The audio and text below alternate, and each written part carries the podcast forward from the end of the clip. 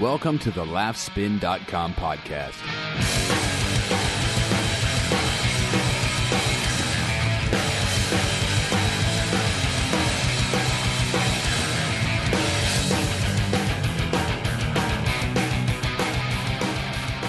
Hello and welcome to yet another episode of the Laughspin podcast. I am Dylan Gadino, the founder and editor of laughspin.com, which is a place I hope you go to every day for your comedy news and not just your comedy news, but uh, exclusive interviews with some of your favorite comedians and videos and all that good stuff.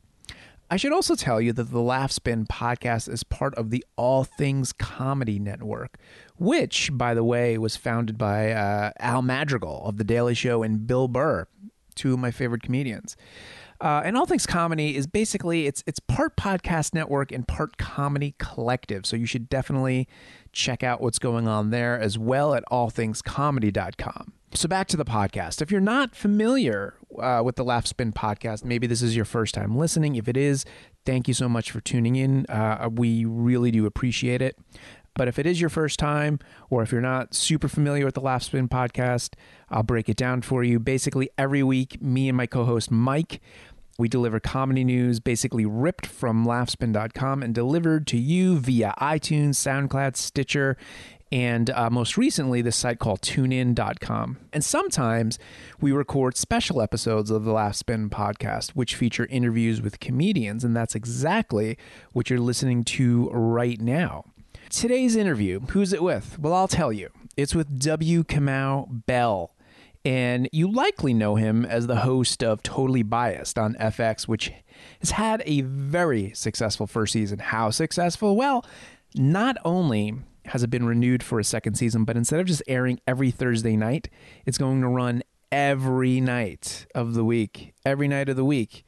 It's returning September 2nd on FX's new sister network, FXX, and that's going to be awesome. So, September 2nd, Totally Biased is going to air every single night on FXX. And that amounts to, by the way, I was doing some research, 130 new episodes of Totally Biased, and FXX is going to be it's going to be available in 74 million homes. So the point is this, folks: if you don't know Kamau yet, you will very soon, and you'll be a better person for it. I promise you. So 2013 has been a huge year for Kamau, but I'm proud to say I've been following his career pretty closely since probably about 2008, because in 2009 he released an excellent album. It's called Face Full of Flour, and you should surely purchase that if you haven't already. He also wrote a great one man show called The W. Kamau Bell Curve. Ending Racism in About an Hour, which he performed all over the country as well as overseas. And the reason I mention that show specifically is it would become uh, a huge thing for Kamau because Chris Rock saw him perform the show in New York, and now Chris Rock is the executive producer of Totally Biased. Uh, it's it's actually a really great story, and Kamau tells it in the interview, so I won't talk about that any further because I can't do it justice. Before we start the interview, uh, you should also know that Kamau, as well as the writing staff, who are all stand up comedians, the entire writing staff of Totally Biased, they're going on a tour this summer starting July 11th in Boston. And you could check out all of the dates at totallybiased.com all the details are there links to buying tickets. You should definitely check that out. Like i said july 11th in boston is when the totally biased stand-up tour starts.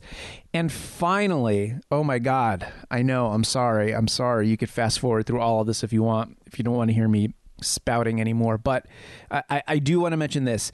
One technical disclaimer because i'm an idiot. I am an idiot.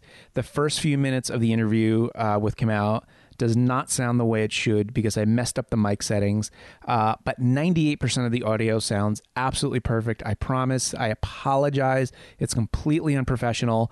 I could have just lopped off uh, the, the first few minutes of the interview, but I felt it gave a good context. It was organic. And so I've decided to leave it in. again, a thousand apologies. Don't send hate mail uh, because uh, it sounds like sh- it doesn't even sound like shit. It just doesn't sound as good uh, as it as it should. So I'll shut up. Uh, enjoy my interview with W. Kamau Bell. Mao, thank you for having me. Thank you for wanting to have me.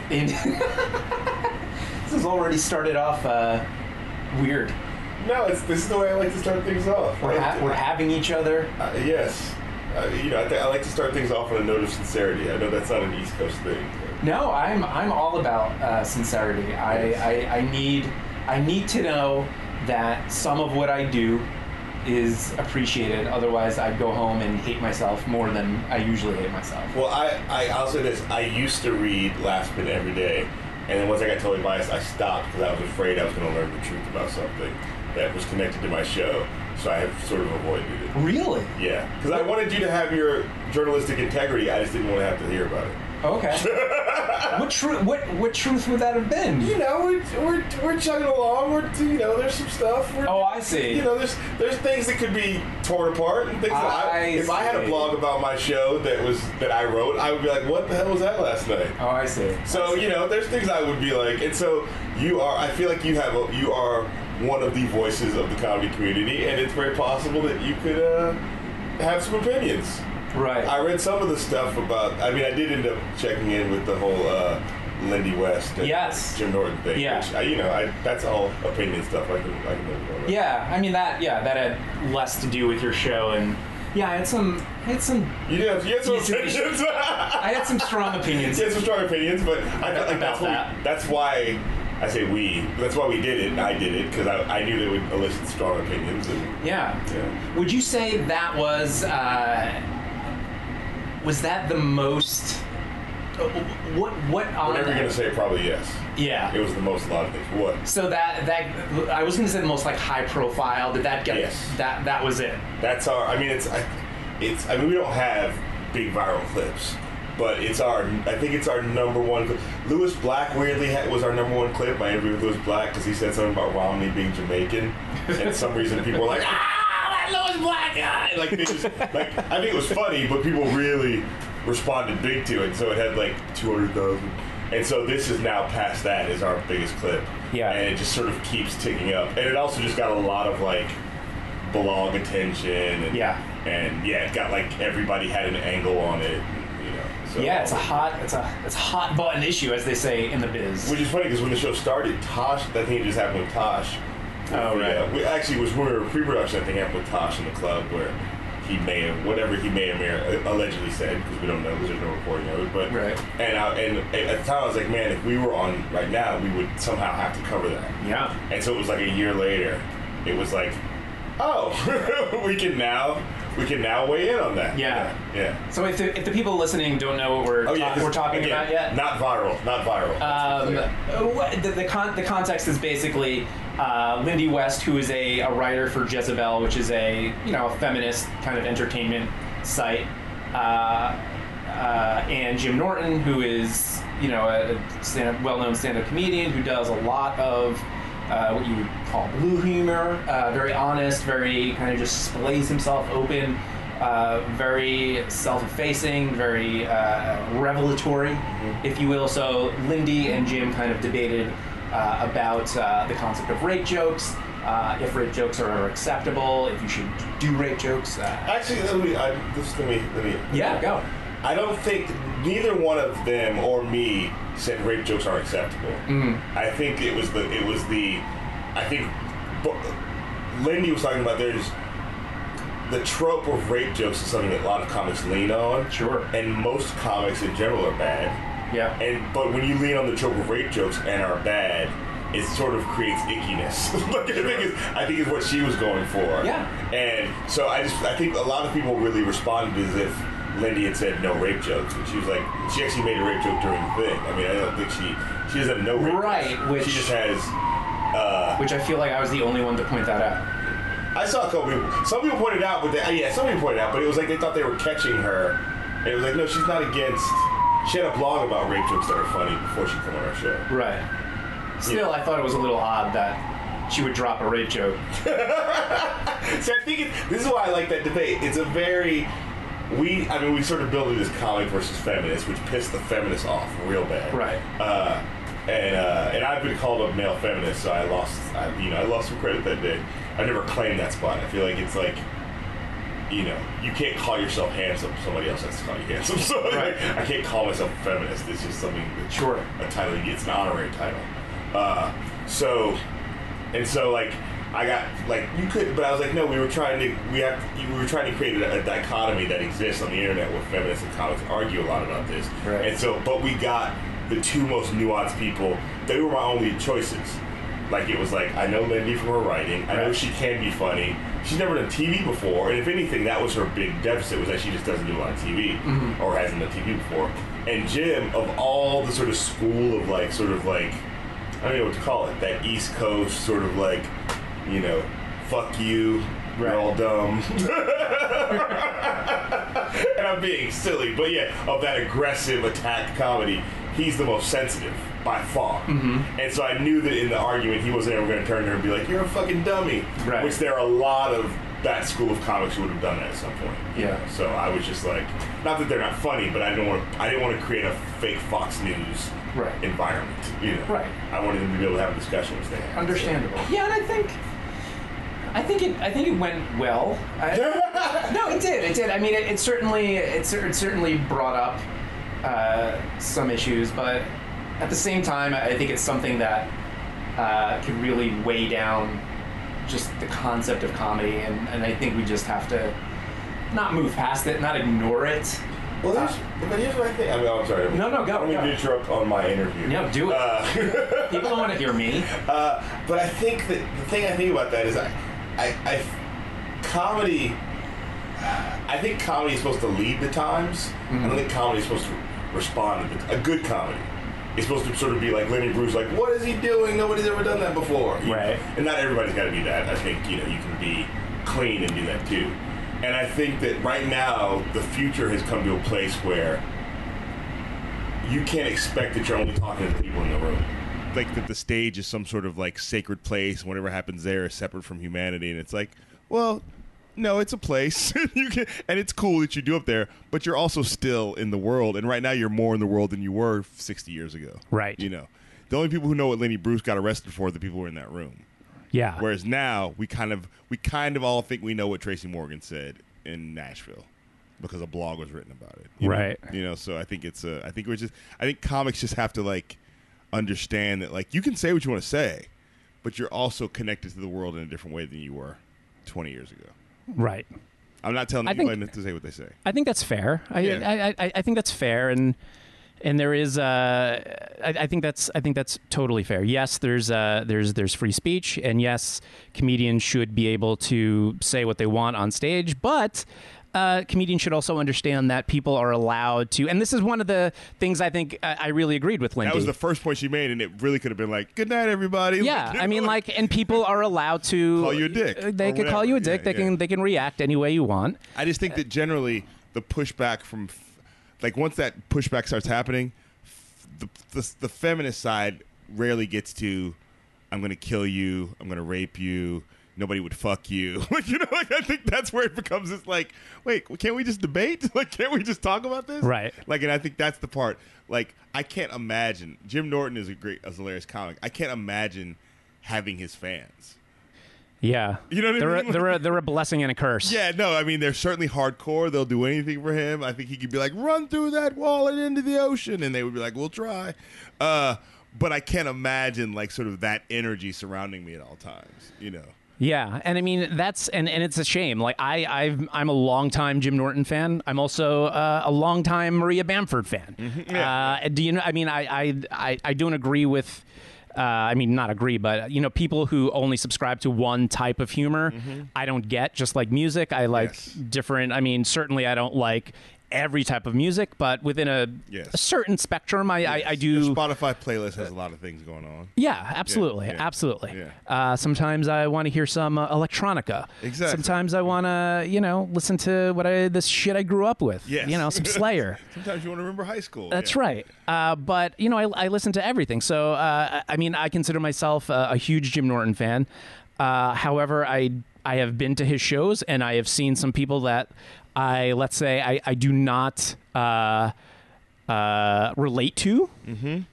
uh, to put it mildly. And I think you know the fact that he had to come out and tell his Yes. idiot fans to stop being idiots. Yes. Because I think they feel like they see Jim Norton and they think he's funny because on the surface he tells a lot of you know blue jokes says a lot of crazy things and they're attracted to that superficial aspect of his comedy Yes. but they don't get the the under the the the sensitivity that runs through Well, all of his well, you know comedy I think, I think on some level they probably do get it, and they sort of feel like, I wish I could do that with what I'm. I wish I feel shitty too. I'm not as eloquent and funny as that. He's doing it, so he's my hero. And if you ever say anything against him, I'm gonna fucking. I'm not gonna kill you, but I'm gonna say I'm gonna kill you. you know what I mean? you think Like- that's you think that's what it is I think they've so taken. It's the same thing with Patrice. People took. There's some comics that people take so deep into their heart. Yeah. And that, and also, especially those comics who have an edge, that then people feel like that's my, that's not that's not a comic. That's my guy. You yeah know what I mean? I think, and I think there's a style in the East Coast that does that to people in a way that it does. Like, there's a style of East Coast comedy. I say East Coast comedy, which I'm sort of being uh, sort of reductionist, but there's just that sort of Comedy Cellar. Like you know that Yeah. sort of like you know that you know Aziz performs with the Comedy Cellar, but I'm Yeah. not putting him in that thing that like I don't necessarily know that people are like if you talk about Demetri Martin, I'm going to kill you. like, you know, and Demetri's popular and people love him, but I just think there's a thing about like these sort of like these these these guys who position themselves as underdogs right that you know that the underdogs like them, but then there's this real sort of like, as Lindy was talking about, as I've seen before, and I've, I opened for Jim years ago. He doesn't remember it because I didn't do well, well then it's good he didn't remember and I don't blame him. But yeah, you know, it was just like that's not my crowd, and I, you know, I got through it. But yeah, Yeah. that's like there's sort of like I like him, and things like him, yeah and I'm not here to see things that aren't like him, you know. Yeah. Yeah. And that's a shame. Uh, But you know, I think Jim is. I mean, let me be clear. He's a great, great, great comedian. Yeah. he's one of the, and I'm happy for him in his success because he's a very specific type of comic that doesn't exist that uses vulnerability as a part of his appeal. Right. And you know, not many comics are brave enough to do that. Which is why when we decided to do it, I was like, Jim Norton and Lindy West. right. And you know, I don't think it was the best version of debate ever in the history of television. But the thing I like about Totally Biased is that that discussion wasn't happening anywhere else. Yeah. That six minutes of television wasn't happening anywhere else that night. And I felt like that's what the show, when it's at its best, it's like you can't see this anywhere else. Yeah. You know, it's like you can't go, oh, this is like the Daily. Sh-. No, you know, this is like this is like, it's like the Black Daily Show. you, you can't say it's that. Oh, it's just like Fallon. Like it, no, and that's the as we lean into four days a week in the fall, like that, we're going to be doing more things like that. And Yeah. other things, you know, we've that. There was a lot of things. I'm trying to think. That show was my probably my favorite show of the season as I look at the lineup because it was just like none of the things we did that show are things you were going to be able to flip to another channel and see Yeah. you know so and to me that's i thought was all funny and also from a perspective that's not represented Speaking of the Daily Show, has anybody yet in the media called you the Black Jon Stewart?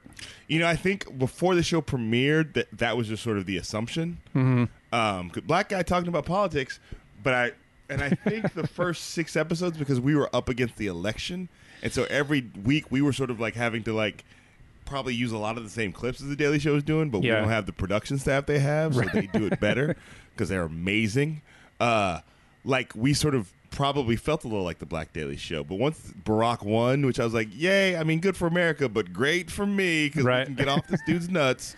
Uh, we can like now, like just sort of like now. There's weeks where we don't talk about Barack and don't think to, and like last week we had a Barack chunk that we cut because we was like, "This is stupid. We don't need to talk about this. We'd rather talk about, uh, you know." Paula Deen and uh, whatever else we had last week. It was like we just we, let's keep it moving. You know? Right, right, right. So the fact that we don't feel like we're taking homework from the news, we get to sort of cherry pick the stories that we want to do. Yeah. makes it feel less like that. Like I don't think anybody would confuse us with the Black Daily Show now because I think we've sort of like when I, when we're writing a bit and I'm not going, well, what's the Daily Show going to do on this? I feel good. Like of course the Daily Show is going to do Paula Deen, but I also feel like we're just going to do it in a way that's not like them. And I and I saw that you posted our clip and their clip, and Yeah. like perfect. Like Yeah. you know, it's not like. Oh, they did the same jokes. No, we we're we are coming from different comic perspectives at the same issue. Yeah, and that's something you have to be. Um, I mean, I think this way constantly too. You know, well, you know, a lot of people do interviews with comedians or you know you, Yeah. you just have to like you, you have to tell yourself well maybe you're going to bring something different to it a, a different perspective a different it- tone And I think you have to actually actively. I mean, I'll say this about myself. I'm going to say, the, you know what a person has to do? No, what I have to do is I have to actively figure out what am I doing here that is different and sort of lean into that. You know, and sort of not because I think it sometimes when the cameras are on and the thing you sort of automatically become some shell of yourself because you're just like I'm just trying to read the prompter and get through this. Yeah. but at some point you have to like okay let's but what do you want to say here? And I think that like for example we did a piece about George Zimmerman a couple weeks ago that ended with this huge rant and it was just this really like this is I I got to sort of I was like as I said to the writers I want to do the definitive character assassination on George Zimmerman like that was the like I was just like I, I feel like that's not a thing that other people are saying necessarily Right. writer room and I was like that's what I want to do and so we wrote this thing that I was really proud of really happy with and it was just like instead of like saying I want to talk about George Zimmerman I was like Right. no the thing I want is I want to definitively assassinate his character Right. and we and I feel like we did a good job of that. You know, so I think that that's one thing I've learned over time. In my stand-up act, I was always it was easier to it's easier to do that because I'm only writing for myself and the audience. But this, there's all these pieces, and it just when you walk when I walked in when we heard it last week, it was like I was just like still like I got an office. Like there's just there's too many separate pieces to think about to put it together, and now it's like. Yeah, I got to You know, it's like I'm not taking it for granted, but it's like I'm starting to. It's, it's like the Matrix. Yeah. everything's like the Matrix. by the way i should i should tell the listeners that we are currently in your office Yeah. And I, like you said, I was here a year ago, and I don't. You've you've done you've done basically zero decor zero decorating. Yeah, there's a big The walls are board. bare. There's uh, a few boxes of cereal. Yeah, yeah. I, I do that just so I get the Seinfeld mojo. Uh, no, you know, I, I very actively didn't put things on walls Uh-huh. because I felt like that was like bad luck to sort of Like you were being like- cocky. Yeah, like we all know that it doesn't make sense to have a TV show, so let's not nail things. Right. You know what I mean? Like it's just like I don't.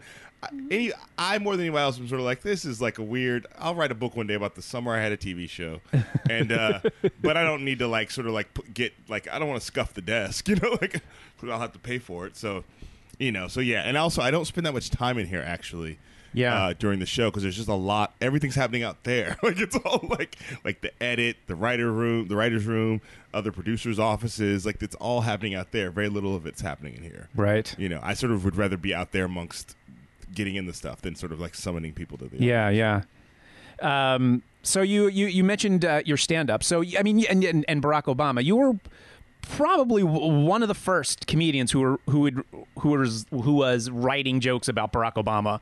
Uh, this is when he was uh, I wrote, I wrote jokes about Senator Obama. right. That's Yeah, right. yeah. When he was uh, in Yeah. in Chicago. I was an early. I was an early Obama adopter. That's right. That's right. And and now through the years, I mean, d- definitely the shine has. Uh, Bloom is off the road. yes, that. Yes. That. Yeah. Um, I didn't want to use the word shine and black guy. That just seemed weird. yeah, that's yeah. black guy's not as shiny as he used all, to be. all of a sudden, I'm racist. Get your shine box, This is- Obama. this is excellent. We should talk about his shoes and. Uh, um, so, how, in, your mind and in your stand-up, how has that kind of evolved? Where Where are you at? Uh, where Where What's your relationship with Barack at this point? it's still the same. He won't return my calls. Uh, um, you know, my relationship is that basically it's like I'm glad. you know, he, I'm glad he's the president and not Mitt Romney. Right. That doesn't. There's nothing about that that I could be. You know, I certainly felt like those six episodes, which I think was a little bit uh, good for FX for letting us go past that because it was like we were sort of working as his campaign team. I think. Uh, and then when we finally did a joke against him, we made a big deal about it on the show. Uh, I certainly feel like, like I say in my act, it's like he he sucks because he's the president. right. That's just the default mechanism of being the president. You suck. Like if you if you let the president think he's awesome, you're not doing your job as the people, mm-hmm. and so he sucks. and Obama's got a lot of things he sucks at. Like, Yeah. maybe don't kill Americans with drones so Right. much, big guy. You know, maybe that Guantanamo thing that you promised. Maybe we should close that down. Maybe stop being so afraid of the fucking Republicans. You know, there's just a lot of things that he sucks at that I get to be like, you're not doing this right. You're not doing this right Right. while at the same token, I also get to go, hey, stop being racist to the president. You know what I mean? So it's a very complicated relationship because I want to be able to tell him he sucks, while at the same time, it's like I have to defend him against the you know against the onslaught of this of the ridiculous right. So it's a Right. very it's it's kind of like just being black in America in general. It's very complicated. It's like it's like when you when you talk shit about your your your spouse and then somebody agrees with you. Yeah, yeah, yeah. No, yeah, yeah, yeah, yeah. yeah. Hey, hey, hey. hey, hey, hey. I can call her that, but you can't. Yeah. So that's it's a very you know. So I think, and also in my stand-up act, like I love. I was so sort of deeply invested in him for such a long time that I actually really enjoy now when I do a set. I go, I didn't bring up the president once. Like there was Right. such a weird like responsibility. I think there's just the thing. Chris talks about this too. Like and I felt this before I met Chris too. That you sort of when you, I, I think I felt this is what sort of led my act to Chris it Chris who come out. uh, Chris Broussard, you know, ESPN sportscaster. he gives me a lot of advice. Uh, uh, Christopher Julius Rock, uh, yes, who is the Very producer of nice. the show, known as Chris Rock. Yeah. I never, I never know how to do that. I've, Dylan, I've got to be honest. When I feel like when I go, just like Chris Rock says, I sound like I'm dropping a name. But if I say Chris, then I sound like I'm being an asshole. Oh, Chris who? Chris Rock. Anyway, there's no there's no winning here. There's no like there's no way to say because it, it, always sounds a little bit like I'm talking about like Spider Man. Well, it's like Right. Spider Man says. Right. You know, it's just like there's no way to get through this. What do you call him? Black Jesus? Is that you that calls him Black Jesus? I call no, I call him uh, foul mouth Yoda. oh, found out. Who's Black Jesus? A lot of people, uh, a lot of people have been Black Jesus. All right, so sorry. I No problem. We we digress. I, I refer to Black Jesus a lot, uh, but I'm not specifically thinking of him. Oh, okay. He's foul mouth Yoda. Because he says a lot of things that aren't always grammatically correct. Right, but right. have really good advice in them, and I can't repeat them to my wife. Uh, it's like you're fucking a woman. Really? TV production is like that, Chris? Uh, so I'm not actually too far off of analogies he's giving. Uh, Uh, so what was the question? um, what were we talking about? Uh, it's like Chris said. Oh no, but being the black guy, like I always Oh, felt yeah. that when I from the moment I started doing comedy, that I would step on stage in front of a white audience. I suddenly felt like I had to represent for the black people who weren't there. Like I always felt that pressure. It's because of how my my mom raised me. So I felt like I can't like, even though I'm in, inherently a goofy person, I had to sort of regulate that because I didn't want people to be like, all black people are just flopping around on stage like goofballs. So I really felt like I had to sort of like let me sort of regulate how you get this and monitor this and before I just sort of get and yet I came up mostly in white comedy clubs so Yeah. I didn't play a lot of black rooms so and I feel like that on the show like Chris has said this it's like when you're on TV as especially in the position of being like you know like uh, until Deon Cole I was the only black guy who had that kind of show Right. and so he's like, he's like, you're the guy. You're the, you know, like you're so like You're the you have to sort of- representative. you have to wield that power effectively. And if you say something like, like if you're critical of black people, you can be, but just understand that then that looks like you're outside. Right. Which you can be. crazy. He's like, do whatever you want to do, but just understand you have to think about how you're doing it. Like, so if you're going to decide to be critical of, like, you know, if you're going to say black people, make sure you say us so that it's not like what are these blacks doing and like what are we doing because then it's like and it's little things like that that make a huge difference you know Right. and you know i mean like right now like i bring up deon cole i just got some tweet i'm getting these tweets not all the time but like deon cole show and your show either they're like i'm ri- he's ripping me off or he's the funnier version of me Right. and it's like it's not the highlander there can be two. There can be more than one black guy on TV talking about what's going on. You know, nobody's talking about that with Conan and Fallon and Leno Yeah. and Letterman and uh, Ferguson. Like, Right. there's this sort of sense that we have to sort of we only get one or two one through at a time, and it's like I think Arsenio's coming back soon. I can't Right. wait. Let him take all that black talk show heat. You know, Yeah, that's frustrating when uh, people think they're doing you a favor, and what they're Yeah, do- like- what they're doing is just highlighting the the marginalization of like. yeah, and it's also and it feels like when people tweet at you, if I don't respond, I'm afraid that somehow Deon Cole's going to get back to him. Like, come out, didn't say anything about that tweet. He must agree with it. Not that I think he's as weird on Twitter as I am, but uh, yeah, I just feel like it's like I have to. I'm thinking about writing a thing for Huffington Post about that. Just like there can be there can be more than one. Like, why are we? It's, it's 2013. There should be more than one. Yeah, it's, we have all the information in the history of the world in our pockets. We can have two black guys on TV talking about current events. Yeah. Yeah. Uh, you mentioned uh, you, you you mentioned your mom briefly, who and and I just remembered in Aspen all those years ago, I actually met your parents. Yes, you did. uh, who, uh, if I remember correctly, correct me if I'm wrong, but they're lovely people. That's a take on them. That's one take. no, they're they are. My mom is a very has a very winning personality. and Yeah. just seem, she, it's like she's just very much like she just she's the older black lady people want to be around. Yeah, she just yeah. Has that vibe about her that people like. I feel like if she likes me, I'm cool. And my dad is like. Literally has signed. People have asked him for autographs because they think he's Dr. J. So it's like, that. those are my parents. Like they, yeah, they. But you know, behind that, And your your mom, if I remember correctly, you I think you once told me your mom was uh, an activist. yes, Uh, so she's Still is. very very strong. You had very strong, very Yeah. smart parents, yeah. No, I have. which isn't surprising. but which, funny, which, like, which is which is not surprising. Have very strong and smart parents. yeah, you. No, I. No, I sort of let them down. Uh, Ah, come no, on. no, no, no, no. They're both. They're both. My dad walks around here because because they've both been to tapings of the show, and my dad shows up quite often because he lives here part time. Mm-hmm. He sort of walks around like he's the president of show business. Like he's very like you know he's like shaking hands and good to have you here. Thanks for working on the show, dude. What are you talking? Why are you telling the caterer thank you for working on the show? He works here every day, you know. So, uh, but yes, no, they they are you know, but they're both self starters, and I think that's the one thing that even though they they don't like to be in the room at the same time as each other, the one thing they have in common is that they're both like sort of self-created people, and so despite the fact I went this sort of I did, I went this sort of weird circuitous route. Like I think I took that from them. Like, no, you got to make your own gravy. you know, you got to like, you can't. If you're gonna, if you don't want to do things the way other people do it, then you have to actively be engaged in making your own gravy. You know? Right. So, I think that my dad has done that through the corporate world by creating by sort of, I think sort of looking at him as like the Tiger Woods. I'll just be better than you. The the, the it's hard to make that analogy anymore. The the old Tiger Woods. Oh You know come on, you could still make it. no, but We all make mistakes. yeah, we all make. I know. We all 12 make or 13 times. Exactly. Yes. Hey, if we- were all the best golfer in the world at 18, we might have a, Uh, yeah. our moral co- compasses might be a little bit off. Right. Uh, and also billionaires, but uh, but yeah. So there's there's the tiger. There's the my dad's like that. I'll just be better than you, not work you. My mom's like I'm just gonna go over here and make my own thing.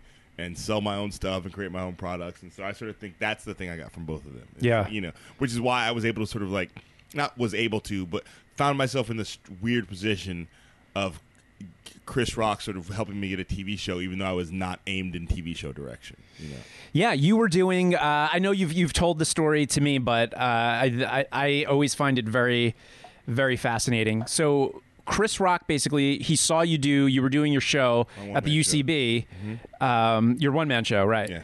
Uh, and and how did how did tell the story uh, if, if you can. apocryphal. This apo- story goes increasingly more apocryphal. Well, I was eight years old. Uh, I was, uh, you know, I had written this in 2000, you know, 2007. I was really sort of growing frustrated with comedy.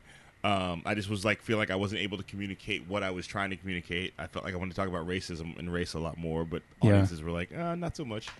So I wrote this one man show out of frustration because I was involved in the solo show performance community in San Francisco, and so I wrote a show with had that had PowerPoint and visuals and gra- all sorts of stuff, and and it sort of qu- not quick. I like you know I thought I had no f- I didn't know I had a following in San Francisco, but the first time I did it in like a fifty seat theater or standing room only, and so I sort of like just kept doing it and for did it for like three years pretty aggressively and like really enjoyed it and sort of. I still did stand up, but I was really out of the clubs. I wasn't trying to like become a headliner anymore. I was just Right. like I was just doing the show, and took it to festivals and took it to Scotland and took brought it to New York a couple times in festivals. Took it to L.A. at the Comedy Central Theater. Met Paul Stein, who was the who ended up directing it there, or directed in a lot of places, and. uh then I just was like, I brought it to New York in October 2010 to do just one night at UCB, which at the time I was like, why am I flying all the way? Because, you know, UCB doesn't pay. Right. they have this cool thing where they don't pay. Yeah. Uh, and so, which is awesome when you're out of town. And so I'd like, like I'm flying myself to New York to do this thing. And at that point, I'd met Chuck Sklar, who's an executive producer on the show, and he's worked with Chris since the Chris Rock show. Right. But and he had told me that he'd shown Chris my clips, but there's just that thing. I feel like when I tell the story, and this is what I'm telling the good version, as a comic, you know, comics, you're kind of only three degrees of separation from everybody if you've been doing it for a while. So yeah, I've opened for Chappelle. oh, that guy knows Chris Rock. He says I'm funny. Right. Uh, I used to open for Dave Attell. Like it's just a lot. Like I'm not putting anything on anybody. You know, Marin sometimes talks to me. Like I had a lot going on. Sometimes. I had a lot going on. Uh, so it's not that thing where I was like, oh, Chris Rock thinks I'm funny. I was like, oh, good, Chris Rock thinks I'm funny. But there wasn't a sense that I was like, it was just, oh, that's good to know. Uh, maybe one day I'll open for him. Right. Was really, and I, which I'd still like to do. Uh, so then I came here in October 2010, did the show at UCB. It was a full show, like a big, like a full audience. A lot of black people that night, which anybody who knows UCB knows that was my draw. That was yep. yep. I didn't realize at the time, but now since I've been back, I'm like, oh, that was me. Uh, so, uh, and that's a great space performance. It's just not a lot of blacks, Yeah. uh, or browns, or yellows, or reds. Uh, so, I do the show. It's a. It was just a really great show. There was like these real sort of improv moments that happened that some didn't always. You know, it was clear it was happening in the moment because I was talking to people. And so afterwards, I co- I sort of step off and walk backstage, and I'm sort of doing that post show like, man, I'm a genius. man, I may be the greatest comedian of all time. I'm not sure, but we'll see. We'll see when the results come in. I'll get the email tomorrow from the comedy museum. Uh, and my manager walked, and I, you know, just having that like breathing heavy, but it's UCB, so it's like eight people back there Sure. ready to do the next show. Yep. you know, Costumes. yeah, we're, we're the zany police. Uh, and I, you know, so I was like, uh, so I was just sort of like having this moment. My manager walks backstage, Carrie, who you know, Yeah. with this weird look on her face, which I really remember being like, why has Carrie got such a weird look on her face? And right behind her is Chris, who I've never seen in person. I've seen him perform like at the Paramount Theater in Oakland, Right. before he did Never Scared. And but I'd never seen him in life before, and it was just he's wearing like his driving cap that he always wears, and he just sort of like floats backstage, like really just sort of like, and just walks up to me and goes, "Hey, man," and I don't really remember how it started. He's just, suddenly he's talking to me, and inside I'm like, like I just like you know, but trying to maintain some because it's like again, I know fa- I opened for Chappelle a bunch, and that used to be weird when I first met him, but it's also like there's that thing where you you know as a comic when you work out, you know famous comedians, but he's like again, he's like a Jedi. He's Right. like it's not you know, it's a different level. He's at that like. Like if Cosby walked in here right now, I'd be like, "You guys got to go." like there's just a level of like, this is an icon, and so I was inside just like try like sort of like trying to listen, but also like I'm sweating, you know, uh, my ears are buzzing, and he's like, "Hey man," and he really was like, "Hey man, yeah, so you were pretty, you were, you were funny," and he sort of said like he sort of threw it away. You're funny, like not like I have finally found the one. It Right. wasn't- he was like, "Yeah man, you were funny. Um, you know, whatever that means, take it for what it means. I don't, I don't think a lot of people are funny." I think like eight people are funny, and now you're one of them. So you know, whatever. And I'm just like, like sort of trying to take all this in, but Right, also, like, right. and yes, right. and uh, and he's like, uh, and he sort of starts firing off questions. Where do you live? San Francisco. Move. There's nothing there. You got to go to New York or L.A. I was just on the phone with Seinfeld. He's like, "Where you going?" I said, "I'm going to show about racism." That's right, because he's calling me because it's New York and we're all here. You got to go to New York or L.A. San Francisco got nothing for you. And the time my wife was pregnant, I'm like, "We're not going anywhere soon." And he was like, "All right, man. Um, well, cool." Cool, yeah, you're funny, and, you, and he sort of talked about the fact that I clearly had. He's like, yeah, people throw a lot of stuff. You clearly you can handle anything people throw at you. You did a lot of talking with the audience, and so he noticed that, which is funny because I don't think of that as being one of my things. But Yeah. like through the one man show, I developed that sort of like ability to go into the crowd and talk to people. He's like, yeah, clearly you can throw a lot of stuff at you. You can handle it. All right, man. And it probably lasted.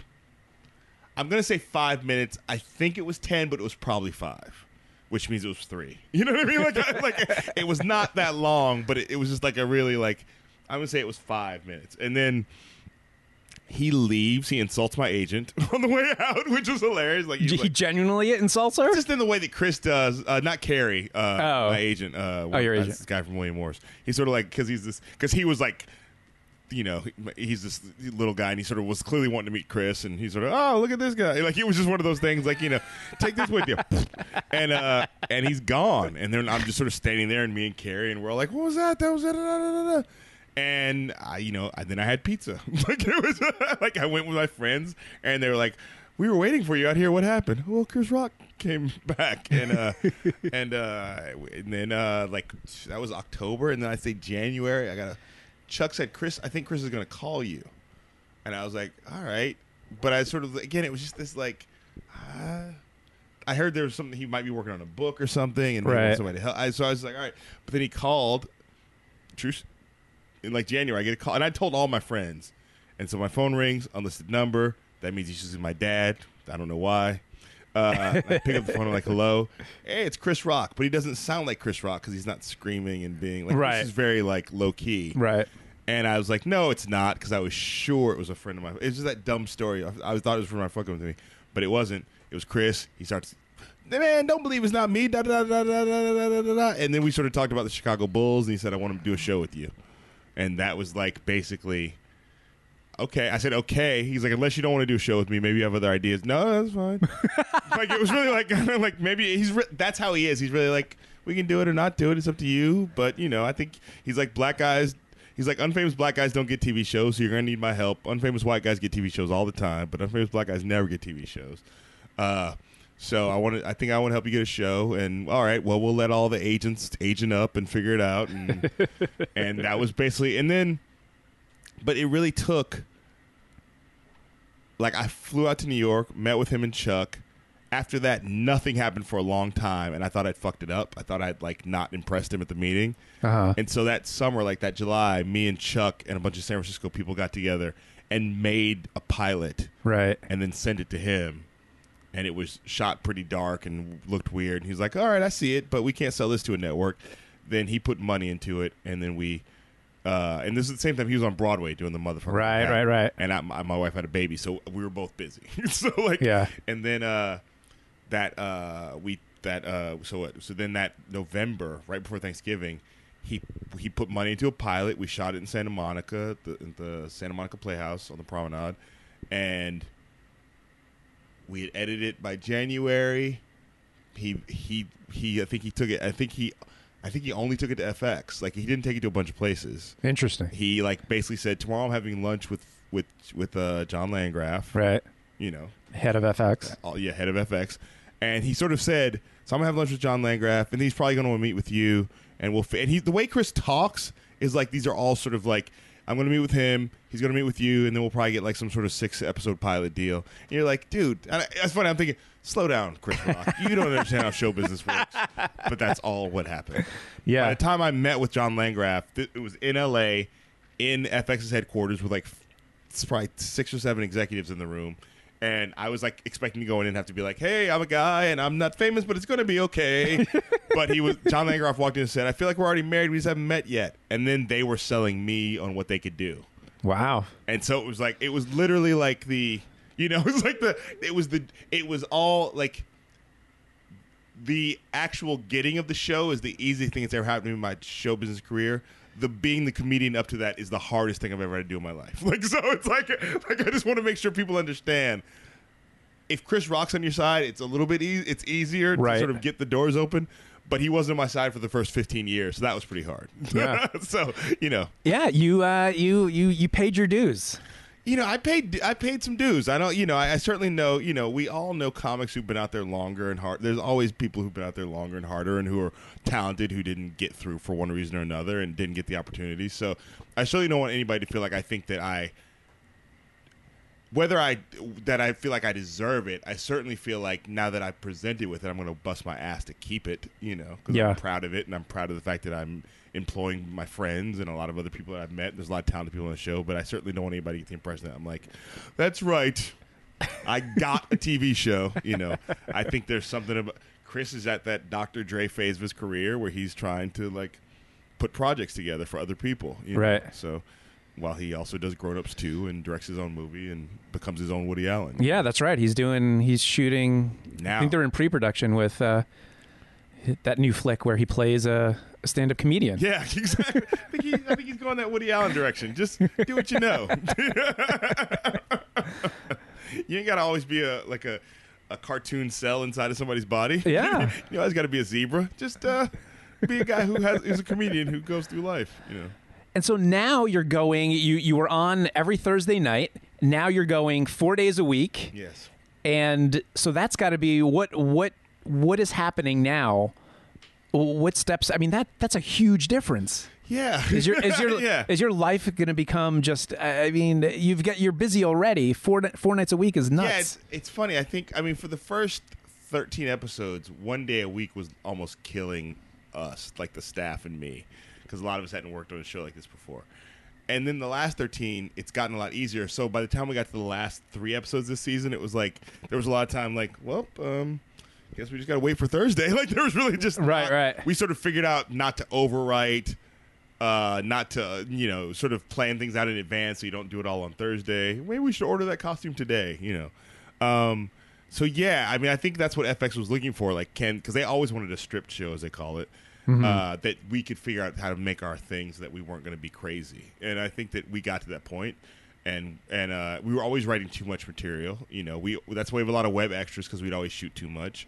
So which is great, which is almost a necessity at this point because you Yes. need you need that web, you need that. yes, we need. It's stuff. not just a television show. No, we were able to. We were off the air for ten weeks, and we were able to release a clip every week for ten weeks that Yeah. we had say that we just had banked from not having. It Yeah, you got to keep people yeah engaged Yes, constantly. absolutely. So we, so I think that you know, we, I think we sort of like started to create our processes around here to sort of like, in a way, sort of prepare for the fall. But we know it's we're not prepared. We're going to staff up. We're going to hire a few more comics and writers.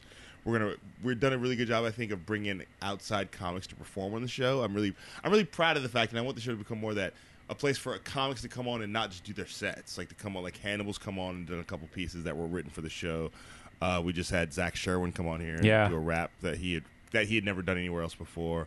Uh, Mike Lawrence did that thing that like we're also really good at writing these niche pieces that are funny, but then on the internet they find a life of their own because like his piece was all about fast food workers' rights, and now all these fast food workers blogs are like, "This is what we're talking about, but in a funny way." You know, like, so, you know, we we did the piece about uh, uh, cat calls, and that keeps finding a life of its own. Like women are like, "This is what I'm talking about," Yeah. but in a funny way. So that's kind of what I think we really do well is sort of writing these niche pieces that play broad, but also help support the the people who need the thing. You know, so Yeah, yeah. but yeah, we right now we're staffing up. We're actually on hiatus technically right now, although I'm here with you, obviously. Um, you know, we're gonna come back early August and do like a like and just and I'm gonna go out and shoot a bunch of man on the street stuff because I'm not gonna be able to do as much of that stuff, and, and the network likes that stuff, and I like doing that stuff. so you're gonna bank that. We're gonna try to bank a bunch of those, and we've already got a couple banked right now, and then. I'm gonna try not to die. Uh, you know, I got a two-year-old daughter and a wife. I'd like to not die. Uh, uh, but we're gonna shoot a week of test shows, like just a, a- a straight week, as if it's the show, Right. And just to sort of see if we You know, dry run. a Yeah. dry run, and then that first week we're actually only doing two new shows because we're premiering on Wednesday. Oh, okay. Everything on FXX is premiering on Wednesday, so we're gonna shoot. We're gonna premiere on Wednesday, and so we'll only do Wednesday, Thursday that week, and then the following week is like the all right, do this shit. So That's it. yeah, so I think you know, I've talked to people who've worked on daily shows. That's one reasons we're excited about McCann. I mean, Chuck has worked on Conan and Lopez, but you know, and and McCann has worked on Conan for seven, worked on Conan with Conan for seventeen years through all the various Yep. incarnations. Uh, just the idea that like he's like, yeah, at first you're gonna feel like you're gonna die, and then and then like two months in, you'll you'll hit some sort of zone, and you'll just sort of understand how to do it. Uh, you know, I'm excited to get to that zone. Like the Daily Show, from what I understand, Daily Show and Colbert, they work like banks hours. You know, like they get there Because they got it done. They they- got it down. because they got to get it, and you can't. You just can't be there 12 hours every day. you Right. know? You know, you can't sustain that. So, Yeah. I, you know, I know we're going to be here a little bit at the beginning, but I'm excited to get to that place where it's like it's just like no, it's like a job. you know, like you go there. I'm a little bit worried about how it affects my stand-up career because you know you don't see Jon Stewart and uh, you know and uh, going out and doing a big stand-up tour. No. you know, think he sleeps and Yeah. you know, like you know, and re-meets his family. You know, Yeah. I don't know. Uh, so yeah, I I still feel like I have a lot more. Like the show is great, and I feel like the show is coming through my voice, and that I'm figuring out how to do TV like that. But I feel like I have a lot more stand-up in me. You know, so. I, you know, I'm sort of said to my manager, Kara, I was like, "Does this mean I'm retired from stand-up now?" I mean, we're about to do a stand-up tour this summer, with totally biased, and a bunch of writers, which I'm looking forward to. But I feel like I have a, you know, I, I will be a little bit like I feel like I have a great stand up album in me. You Yeah. know? I, I just feel like, and I feel like I'm happy with the two I've done. Uh, but I feel like there's a great one. I would like to try to put out the great one. You know? Yeah. Uh, you know, but I sort of I just don't know when that happens now. Yeah. You know, everything goes into the show right now. You know, as Chris told me, every just put it all in the show. Don't save stuff. Don't just put it all into the show. it's the pitfalls of being successful, Kamau. I know it's a, I, it's I really do feel like there needs to be some sort of AA style group for talk show hosts, so we can all. Say, I feel like there's a lot of things I would like to sort of talk about, but if you say them to your friends, like, "Oh, is that hard?" Having a show produced by Chris Rock is that stressful sometimes? Being on TV is that a hard? Never mind. Hey, listen, everything's relative. I, I can appreciate it. I- Everything's relative. Everything's but this relative. Is real relative. Like this is like everything's relative, but this is, and that's the thing. I'm not trying to complain at all, but it's certainly like the challenge for me is that I had never had any experience doing this before, so there's a steep learning curve, and I'm still on it. But Yeah. FX has been very generous and they've seen enough results that they want to that they want us to keep stay on it. So. Are you are you getting um are you getting recognized now around town? Is it has that changed at all for you? Well, first, it's funny because sh- I get so myopic in my focus about things, ironically, uh, that like when the show was airing, I would come here and do the show, and then I would go home. And so, like, there was a lot of like, "Hey, you want to come do a stand-up spot?" No, I don't think I can. I can't put that in my brain. Like, I can't. Like, Right, I can't- right. I can't think about like. So I was on the subway the other day. Like, I've done a little bit of stand-up, but it's really hard for me to sort of switch my brain out. But so. And, and I'm living on the Upper West Side now, and that's not my target market, so they don't recognize me up there. Uh, right, right. But whenever I get recognized, I'd say 99% of times by black people. And I think it's that Chris thing about, like, you're that black guy on television. you know, like, I think it's just that, like, you're him. You're the guy. I've never seen it. I've only seen a commercial, but I'm so happy. I'm so happy. So there's, like, there's that. So Uh, there's the okay. but uh, it's funny. The other night, I was out with my friend Laura House, who uh, is, just, is a comedy writer and was a, is a great stand-up comic, but doesn't really do it a lot anymore. Uh, Louis C.K. actually mentioned her in his AMA about funny women comedians. Okay. And she sort of hadn't worked with him for 10 years, so she was super excited. Uh, but uh, so we were out down by the comedy cellar because we just met down there because it was convenient. And we were sitting in some bar down there, that not the comedy cellar, but some sort of like really sort of weird New York bar, like regular bar. And like throughout the night, people were kept walking by and be like, "Hey, you're totally," and it was just funny to be like, "Oh, I sort of in some way forget that it airs on TV because I'm so like." Do the show, go home. Do the show, Right. go home. Tape this thing. Hope the people in this room like it, then go home. You Right, know? right. But yeah, so it's a little bit, but you know, it's New York. Also, there's a you know, right behind me is De Niro or something. You know, like I'm, I'm walking down the street and it's like, hey, black guy, get out of the way. There's eight more famous people. There's that guy from New York One behind you. You know, so. but yeah, when pe- people have been really cool when they have recognized me, and I'm sort of, you know, I'm sort of taking it all like. I still sort of believe, yeah, this is a pretty cool summer I'm having for Right. the last year. I think that's a good attitude to have. It keeps you it keeps you level. you know, I've been around long enough that I can't.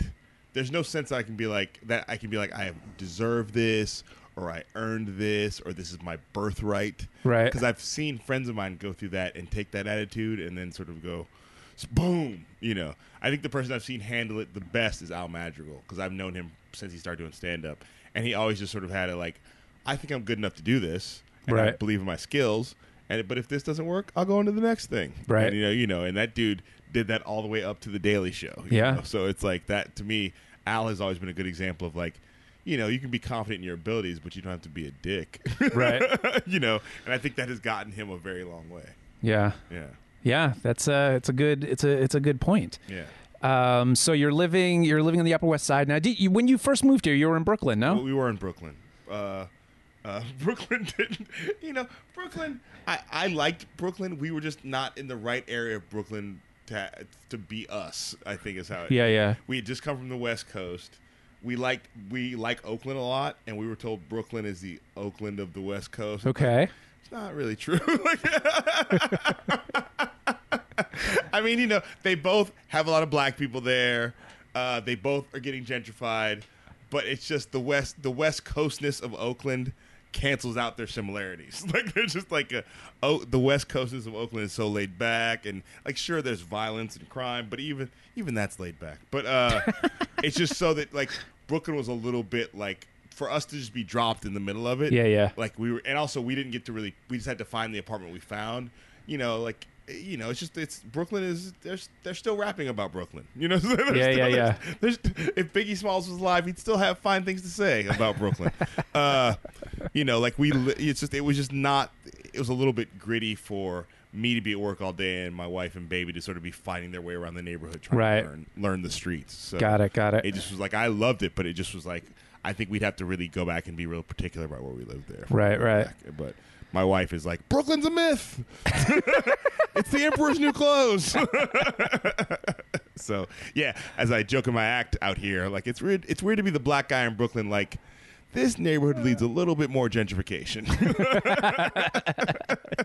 it's weird to be the gentrifier asking for a little bit more of that. Right, right. Yeah, so So that's good. And and and and how you have you have your she's two now. Your, she's two. your She little, just turned two May 25th. That's amazing. Yeah, my wife just turned two May 25th. That's I mean that's even the fact that she's that age and was able to reproduce is Yeah, is, no, it's is a biological anomaly. We're talking about my daughter. Oh boy! Oh Yeah, boy! yeah, yeah, no. So yeah, that's uh, I have a I have a four year old and I have a two like a two and a half year old, Jeez. uh, and it's uh, it's insane. we should get baby fights together. I think Well, two year old and your two and a half year old. Let's do it. Because she's pretty big. Is she? Because I'm tall. So My guy's my guy's small. Oh, It would be a good fight. It'd be a good fight. We should get some baby fights going. She's because she's rangy and she'll ground and pound. Yeah. She's got she's got good ground game.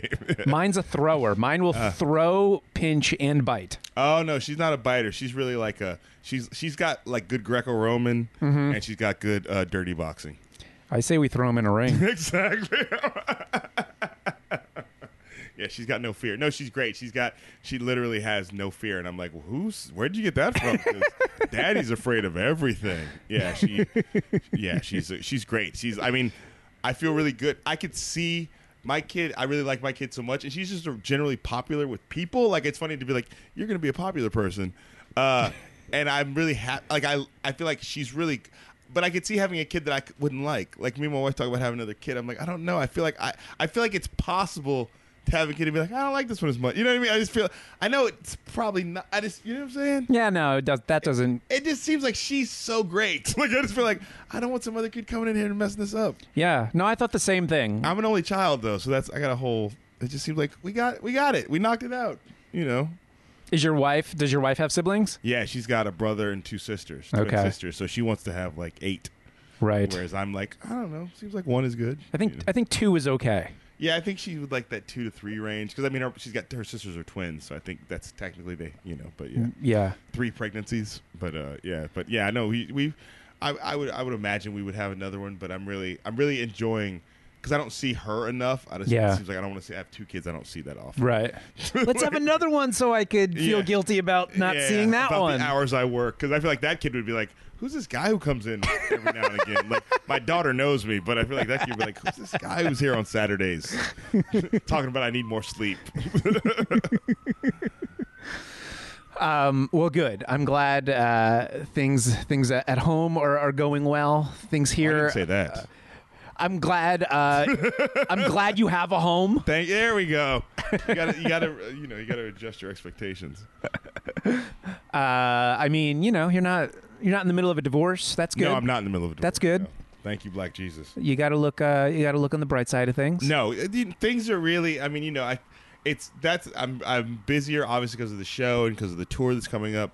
I'm busier than I've ever been, and there is a side sometimes you're like, when do I get to stop? Like this is technically my vacation right now, but we're here talking because there's just more stuff to do, and I want to do all. I want to take. Are you are you are you telling me that this is work? This is work for you man. talking Yeah, to I'm me? I'm clocked in for this. oh man.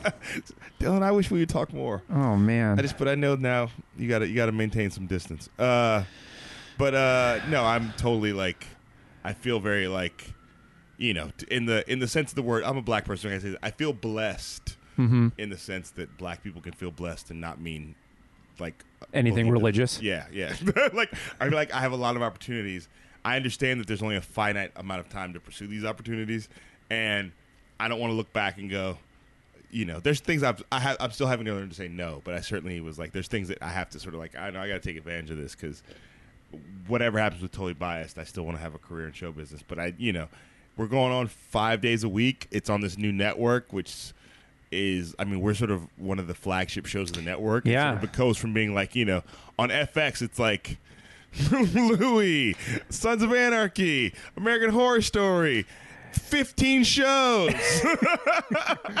Whatever's in development. Like there's just a lot of stuff going on in FX. Yeah. Uh, you know, Russell Brand even has a new pilot deal. You Yep. know, and totally biased. Whereas and now it's like biased. The league, totally biased, legit, and it's always sunny. You know, that's right. basically the show. All going to FXX. all going to FXX. Yeah. Meanwhile, FX still has a. They have the the the anger management. yeah, they- exactly. They They're going through some changes. they got Lopez coming. They got Uh, Lopez coming. They have um oh my god, I'm going to totally forget. The the odd couple who are playing uh, lawyers. Martin Lawrence and uh oh yeah, what was it? Martin Lawrence and Joe Piscopo. What is it? Martin Lawrence it's not Joe and- Piscopo. Oh yeah. Oh, Kelsey Grammer. Kelsey Grammer. Yes, Martin Lawrence and Kelsey Grammer.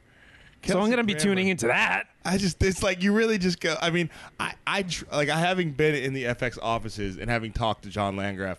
That dude always ha- he's like it's like a chess player. Like he's there's reasons and it, there's reasons for everything he's doing even if you don't understand what's happening. Oh, I And believe that. The 90-10 deal. All these mm-hmm. shows are this 90-10 deal. So they're like maybe Martin Lawrence and Kelsey Grammer will be this undiscovered gold mine of comedy that nobody and I know I'm sure he's like this is a chance nobody's ever thought nobody's he likes things when that nobody's thinking about and so he puts that on the air it'll like be like oh my god you know and if it's not they'll cancel it after 10 episodes and But then what? Then they still have to get paid, no? Oh, oh no! Oh, oh, if they cancel it after the ten. yeah they have But 10 once they go episodes. to that eleventh, then that's it. once they go to the 11th they go they go the whole they go the Then whole that's 90. that's ninety episodes. No matter how slowly they want to crank them out. yes yes yeah so you know I just think it's uh you know the Tyler Perry model quite actually That's right. yeah but uh Ice Cube has that deal on TBS. Yeah, it came from Tyler Perry got it with House of Payne and Meet the Browns, and then now it's like a thing that's just sort of floated around. Yeah, Yeah, I got the I got the twenty six one thirty deal. like, that's a good. That's a good deal. Nothing wrong with that deal. Actually, no, I got the six, and then seven, and then thirteen, Yeah. and then one thirty. Believe me, it was complicated for me to to to write about. Yeah, no, well, it, I'm like, so it got renewed, or no? They're just doing more than six, and then Yeah. Well, no, it's because you know it was funny. that Some people are like, "This season was so short." I go, "No, this season started August 9th. like Mm-hmm. this season has been, it's been like I think it's. I would like to look it up. I think we had to have one of the longest first seasons, like as far as a calendar year in the history of television, Right. Because we were from August 9th to June 20th. Like that just that's got to be one of the longest first seasons. Ever, Yeah. you know, because.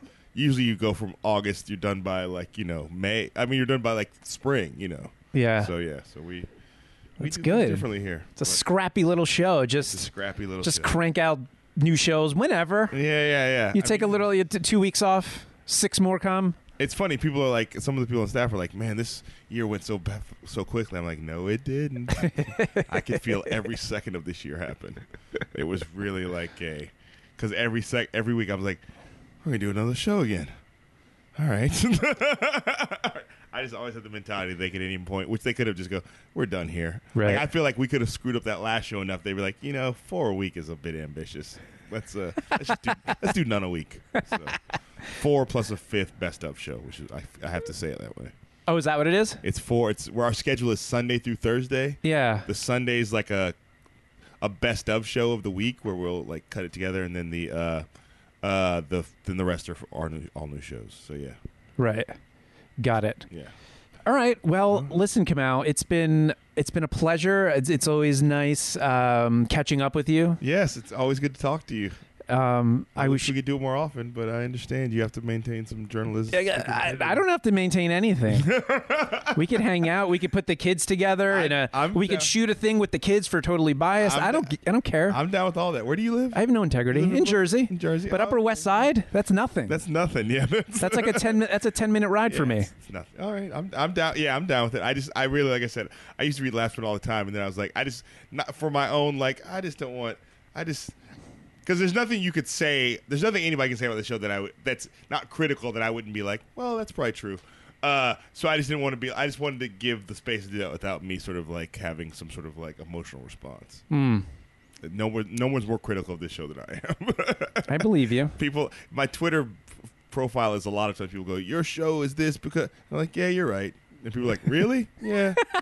oh, you're cool. Yeah. You well, know. this isn't fun at all. Yeah, yeah. I'm like, you know, when it's when it's actual criticism, like, yeah, you got a good point. We're figuring it out. So, Well, thanks, Kamau. I appreciate it. Good luck with everything. thank you, sir. Good luck with you. Thank you. And there you have it. Thank you to W. Kamau Bell once again for spending some time with me. Uh, to you, Laughspin podcast listeners, be sure to tune in to Totally Biased on FXX every night at 11 p.m. Eastern when it returns on September 2nd. And check out totallybiased.com for the Totally Biased stand up tour dates. It starts July 11th in Boston. Check it out. And if you haven't already subscribed to the Laughspin podcast, please, for the love of all that's holy, please do so. You could do it on iTunes, on SoundCloud, or Stitcher. If you'd like to get in touch with me, feel free to drop me a line at dylan at laughspin.com, D Y L A N at laughspin.com. And be sure to follow us on Twitter at laughspin.com and on Facebook and Tumblr. And of course, you should also be checking out laughspin.com every day, many times a day, for a constant stream of info on the world of comedy. Thanks, guys. We'll see you next time on the Laughspin Podcast.